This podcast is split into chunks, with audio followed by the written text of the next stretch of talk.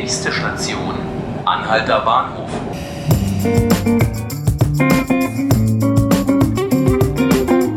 Hallo und herzlich willkommen zu 5 Minuten Berlin, dem Tagesspiegel Podcast. Ich bin Johannes Bockenheimer und mit mir im Studio steht heute mein Kollege Julius Betschka. Hallo Julius. Hallo Johannes. Ähm, es gibt derzeit zwei Themen, die diese Stadt bewegen, so scheint es. Das eine sind die hohen Mietpreise und der Streit darüber, wie man sie drücken kann. Und das andere sind äh, zwei knapp 200 Gramm schwere Babybären, die kürzlich im Berliner Zoo geboren wurden. Julius, wie geht es denn den beiden Pandas? Also den beiden Pandas geht es gut. Sie sind sogar ziemlich proper, du hast es gesagt. Sie wiegen ähm, ja nicht ganz 200 Gramm. Normalerweise kommen so Baby-Pandas mit äh, etwa 100 Gramm auf die Welt. Die beiden wiegen mehr, wiegen 186 beziehungsweise 136 Gramm. Kleines Steak könnte man sagen. könnte man sagen. Ich glaube, im Zoo ist man einfach sehr, sehr erfreut. Äh, wobei die kleinen Pandas äh, noch nicht so richtig aussehen wie Pandas. Ich habe mir heute die Fotos angeguckt. Das sieht eher aus wie so kleine rosig nackte Hamster. Oh ja, ja. Wirklich niedlich sind sie noch nicht, nee. Wie sieht das denn mit der Versorgung der beiden aus?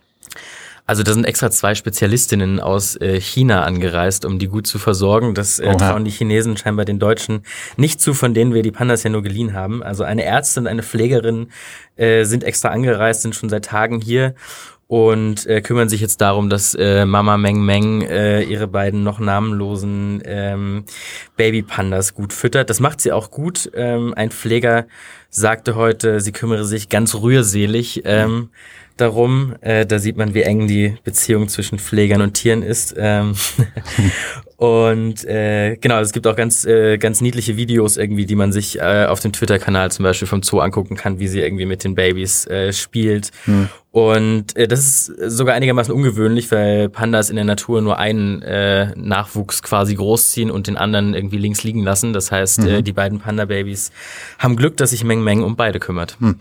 Du hattest eben schon angemerkt, dass es bislang noch keinen Namen für, für den Nachwuchs gibt. Ähm, weißt du, ob es da schon Gerüchte gibt oder ähm, ob man da eine ganz offizielle Ausschreibung machen wird, äh, wie das ähm, hier in der Verwaltung üblich ist? Genau, also mit Berliner Verwaltung wird das wahrscheinlich wenig zu tun haben, wenn er mit äh, chinesischer Verwaltung, da geht er vielleicht alles ein bisschen, äh, ein bisschen mehr top-down, ein bisschen schneller vielleicht, mhm. ich weiß es nicht. Auf jeden Fall äh, entscheiden die Chinesen zusammen äh, mit dem Berliner Zoo, wer ähm, oder wie diese Tiere heißen werden. Da gibt es noch irgendwie keine, keine heißen Tipps. Äh, die einzige Aussage war, es werden wohl chinesische Namen werden. Also Hertha oder Union ist jetzt eher nicht im Spiel. ähm, aber wir werden äh, ja, wir dürfen gespannt sein. Du hast die Chinesen jetzt auch schon angespielt. Ähm, müssen die denn irgendwann wieder zurück nach, nach China oder ähm, werden die noch hier ein Weichen bleiben in Berlin? Genau, also die äh, Pandas gehören, das hatte ich schon gesagt, ähm, ja den Chinesen. Also sowohl äh, die beiden Eltern als auch jetzt äh, die beiden noch namenlosen kleinen Panda-Babys. Äh, gehören China. Äh, der Zoo Berlin zahlt ja irgendwie jedes Jahr äh, eine Million Euro, um damit irgendwie die beiden Pandas hier äh, sein dürfen und äh, die beiden neuen Pandas können jetzt wahrscheinlich so zwei bis vier Jahre hier bleiben. Das ist so die normale Zeit, sagte zumindest, äh, zumindest der Zoochef, äh, in denen sie bei der Mutter sind. Danach lösen die sich sowieso los und danach werden die dann von den Chinesen äh, irgendwo in die Welt verschifft ähm, mhm. und an einen anderen Staat äh, weiter weitergereicht, wo sich dann wieder Menschen daran erfreuen dürfen. Verstehe. Ähm Merkt man das Interesse an den Babybären denn schon im Zoo? Also heute war es äh, super voll. Äh, Im Zoo hat mir äh, eine Kollegin berichtet, äh, Journalisten aus wirklich allen Ländern, irgendwie Sprach, Sprachwirrwarr. Äh, es waren wohl auch einige Schaulustige da. Aber wer jetzt als Berliner irgendwie oder Tourist hier irgendwie ist und sich den, den in den Zoo möchte, um die Pandas zu sehen, sollte sich noch ein bisschen gedulden. Wohl im späten Herbst kann man die dann das erste Mal sehen, weil wie gesagt, die sind gerade noch irgendwie ganz klein und mhm. ohne Fell und da gibt es, glaube ich, sowieso nicht so viel zu sehen. Mhm. Gab es offizielle Reaktionen? Hat der Regierende sich eingeschaltet? Äh, die Wirtschaftssenatorin vielleicht?